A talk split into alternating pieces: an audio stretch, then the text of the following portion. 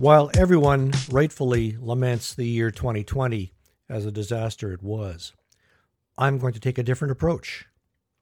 In this last show of the calendar year, I'm sharing how I learned so much more about the game that I may yet reach a point where I have a clue what I'm doing, even 50% of the time.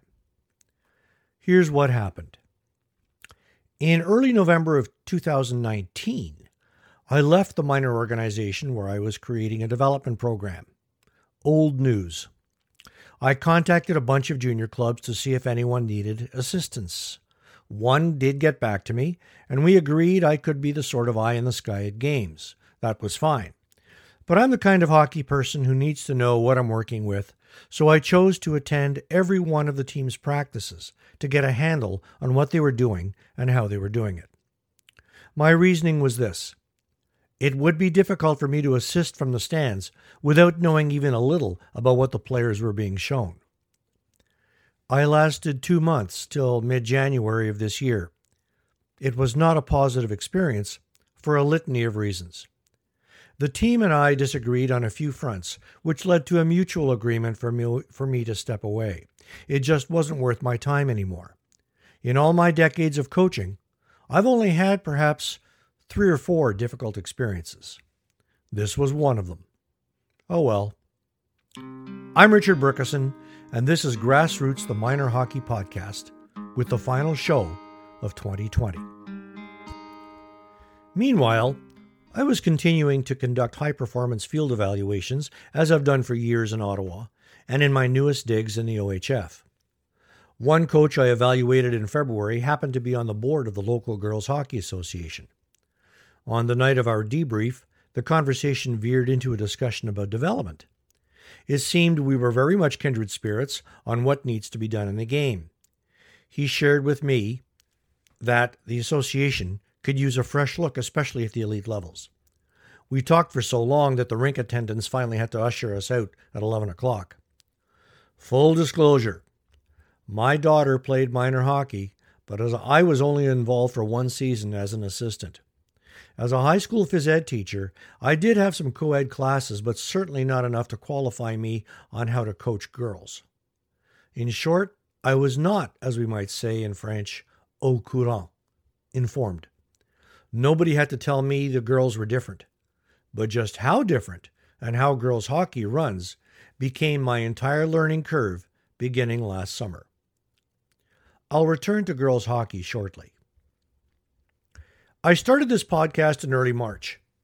It had been nagging at me for a while to pick up where the TSN Ottawa Grassroots had left off nearly two years earlier. My colleague on that show, Greg Kennedy, would always be a frequent guest on the new Grassroots. He's got a great talk show personality and is intimately knowledgeable about the minor hockey world. The show we did early on about coach selection remains one of the three most listened to shows I've had. Then came COVID. I decided that even with the hockey world and everything else shut down, I'd continue the show.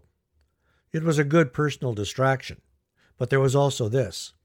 Minus the distractions of playoffs, spring tryouts, or spring hockey, I could tackle a great many issues, and away I went. In February, the OHF assigned me to do the high performance field evaluation for a girls' team coach, the second one that season, and the fourth I'd done in three seasons, all coincidentally in the same association. These coaches were very strong indeed, certainly as good as any of the coaches I've seen on the boys' side.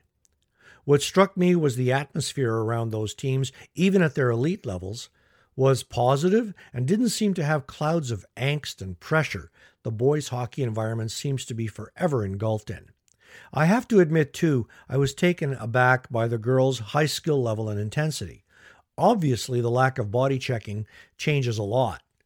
A boys' coach once told me that girls' hockey was a shadow of boys' hockey, that without the element of body checking, girls could get away with so much more in games.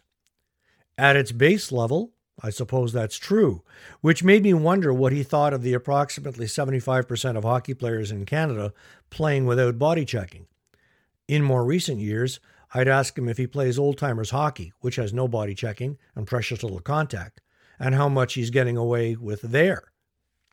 So, while COVID reigned over us through the spring and summer, I cobbled together a list of guests for this podcast, which would intentionally leave out major executive types and professionals. Why? Well, branch and association people just will not stray from the party line in a public forum like a podcast or newspaper interview. If there was a Howard Stern type person doing a minor hockey show, one wouldn't get much there either. And criticize them and what they're doing or not doing? Easy to do. Would they come on the show to debate? Not bloody likely. As for professionals, they just don't know the real world of minor hockey. Probably never did. And if they were in minor hockey, it was invariably at the elite AAA level only.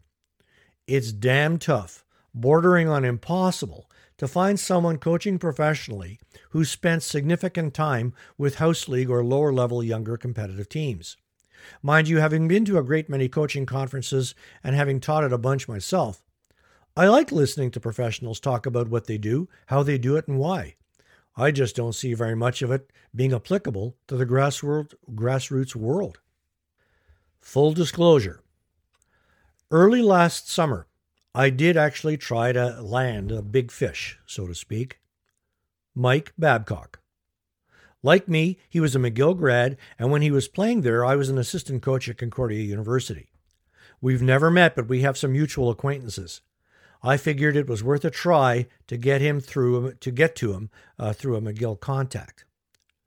My plan was to get him on the show, not to discuss the Maple Leafs or life in the NHL or examine his resume. That's not interesting.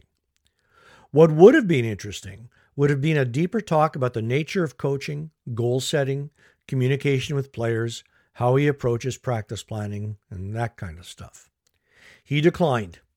He saw it as an interview that, as he wrote to our mutual contact, he wouldn't do until he was back in the coaching fold. I got over the rejection. It turns out that the fellow whose high performance evaluation I was doing also sat on his association's board as the development guy. During the debrief portion of the evening, we talked at length about programming, coach education, and development.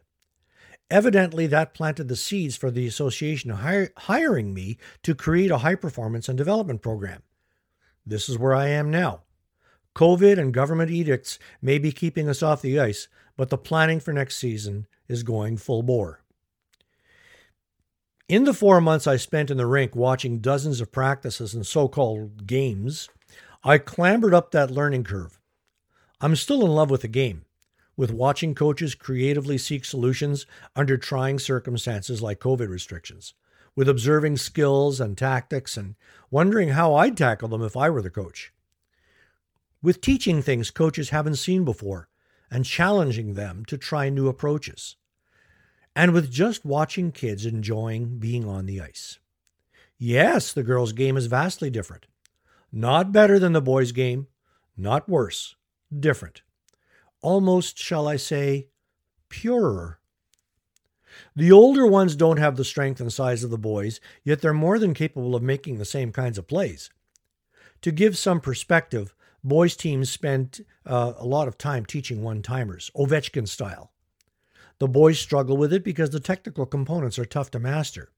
Still, boys' coaches insist on 10 or 11 year olds doing it on power plays from where Ovechkin would shoot, and it's really tough to convince coaches that there will be a time for this, just not now.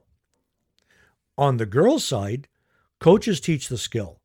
I saw one guy do it for about 12 minutes in a practice, dishing girls soft passes as they worked on their timing, something he's done before. They were getting better just in that one drill. There was no insistence on speed or hammering the puck or adding, adding elements like following the shot to the net. All they did was work on timing and foot positioning. In girls' hockey, teaching technical pieces seems to function so much better. They're more patient and willing to listen, as the coaches are patient with them and know this instinctively. What the approach lacks at times, especially at the competitive level, is an expectation of doing things faster and with resistance. I've sometimes gotten the impression coaches are a little reluctant to push the girls, and I use the word push loosely. But so far, working in this new hockey culture has been revealing, edifying, and enjoyable. except for one wee issue tampering. In Ontario girls hockey, coaches and associations tampering with players and other organizations is rampant, common, and almost expected. By definition, tampering means interfering to cause damage. The result of it is where the real damage is done. Unlike the boys' side, where residency determines where you will play at the elite levels, in girls' hockey, there are no such borders. If a girl is at the highest level, double A, she can go anywhere she wants. It's a bit of a libertarian approach. The Ontario Women's Hockey Association, the OW, fully supports open borders, and its CEO, Fran Rider, said as much on this very podcast, episode 24. My eight minute conversation with her about this issue begins at the 26 minute mark of the podcast. It's worth listening to again. As I mentioned on that show, Perhaps when girls' hockey was in its infancy 40 years ago, it made sense as there were so few centers with anything more than a few dozen girls playing. That was then. This is now.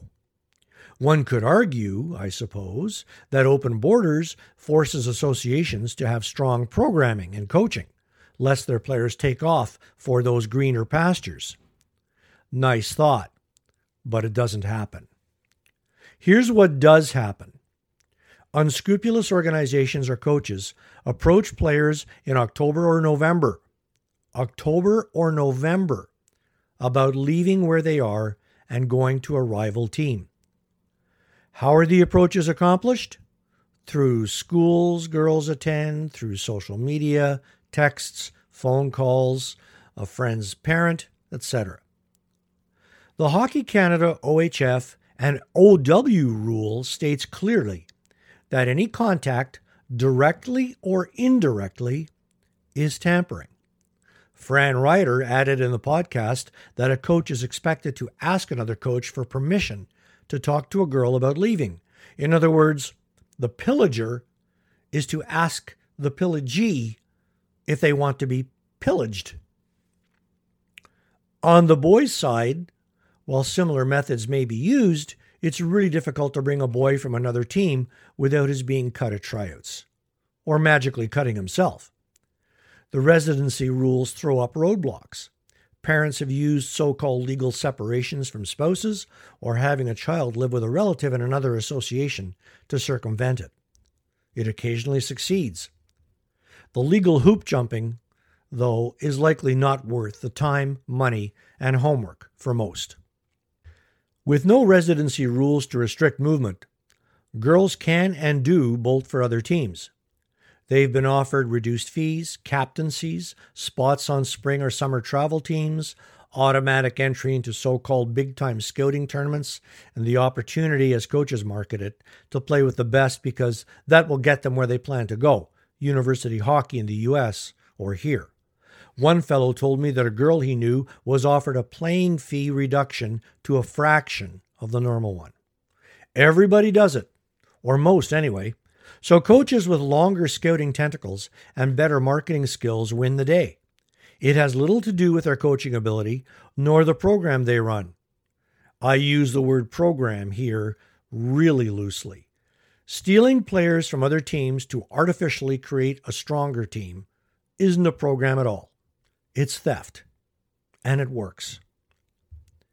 This next part is hilarious. The word commit is used by players who bolt, as in they've committed to go to Team X. They've, quote unquote, promised the pillaging coach they will go. In their words, they've made a commitment to that team even though they've not been given a release, which is what is supposed to happen, but has just become an accepted reality. When I first heard of this, my reaction was this How can you commit or promise to leave your current team when the very request or approach was illegal? That so called commitment is not binding in any way. One person said recently that breaking that promise and instead staying put would send a negative message about the player or parent. Really? You think a college program is going to put any stock in a kid choosing to change her mind about telling her team in midseason she was leaving and, instead deciding to stay put? Is this what we're encouraging in minor hockey? Parents of 14 or 15 year olds now need to weigh ethical decisions about staying with their community teams or not. What message are we sending? Imagine this you're the coach of a team whose best one or two players have agreed, committed, promised to be the object of the theft. It is November, maybe even earlier. You have three or four months of hockey to go. How do you treat those girls? Do you continue to give them the same ice time? What's it doing to the team dynamic? What's it going to be like in the room? Can you look at their parents the same way? Now imagine that this coach is taking the same group next season. Creates some issues, doesn't it? The defense, I've been told, is that, well, everyone is doing it. That's not true, but it's also well beside the point. It reeks. Pick your adjective. It's a detestable, unethical practice. Which brings up the question of what to do about it. The obvious answer is to change the OW rule. Has, however, as one former branch executive advised, it will continue so long as no one is held accountable for the tampering. In other words, charged. Even if a tampering charge is deemed to be without merit, the fact that an association is prepared to protect its players and level the charge could become a deterrent. In other words, stay away from our players during the season, or we will do something about it. Meanwhile, in COVID news, until lockdowns occurred, coaches were handed about as good an opportunity to teach skills and stay clear of overdone and mostly extraneous tactics as one could hope for. This was especially true in regions where they could only have about 10 on the ice, and thankfully, practically no parents hovering over to watch. When you've got a small group on a full sheet and only one assistant, you really need to be creative with your choice of activities. And you need to have a strong handle on how and what to teach. You can't get away anymore with silly regroup stuff where you're just blowing a whistle for the next wave to go. The biggest challenge has been finding ways to keep kids motivated with no games or tournaments looming. They can get bored from just practicing, which is where fun games, low organization games, small area games come in. I suggested to one coach that teaching positions with such small groups of younger children wasn't necessary. He'd be better off spending half the session doing fun stuff because kids learn through play. It's often a good idea to step away from formal instruction, called deliberate practice, and just let them, well, play. Now it's the Christmas New Year's break, with a full lockdown staring us in the face. Hockey is on hold, but development planning and teaching coaches aren't. Grassroots will begin the new year with more interesting discussions about what's going on in the minor hockey world. If you have thoughts about the show, the email address is richard at grassrootsminorhockey.com. Have a great new year. Onward to 2021.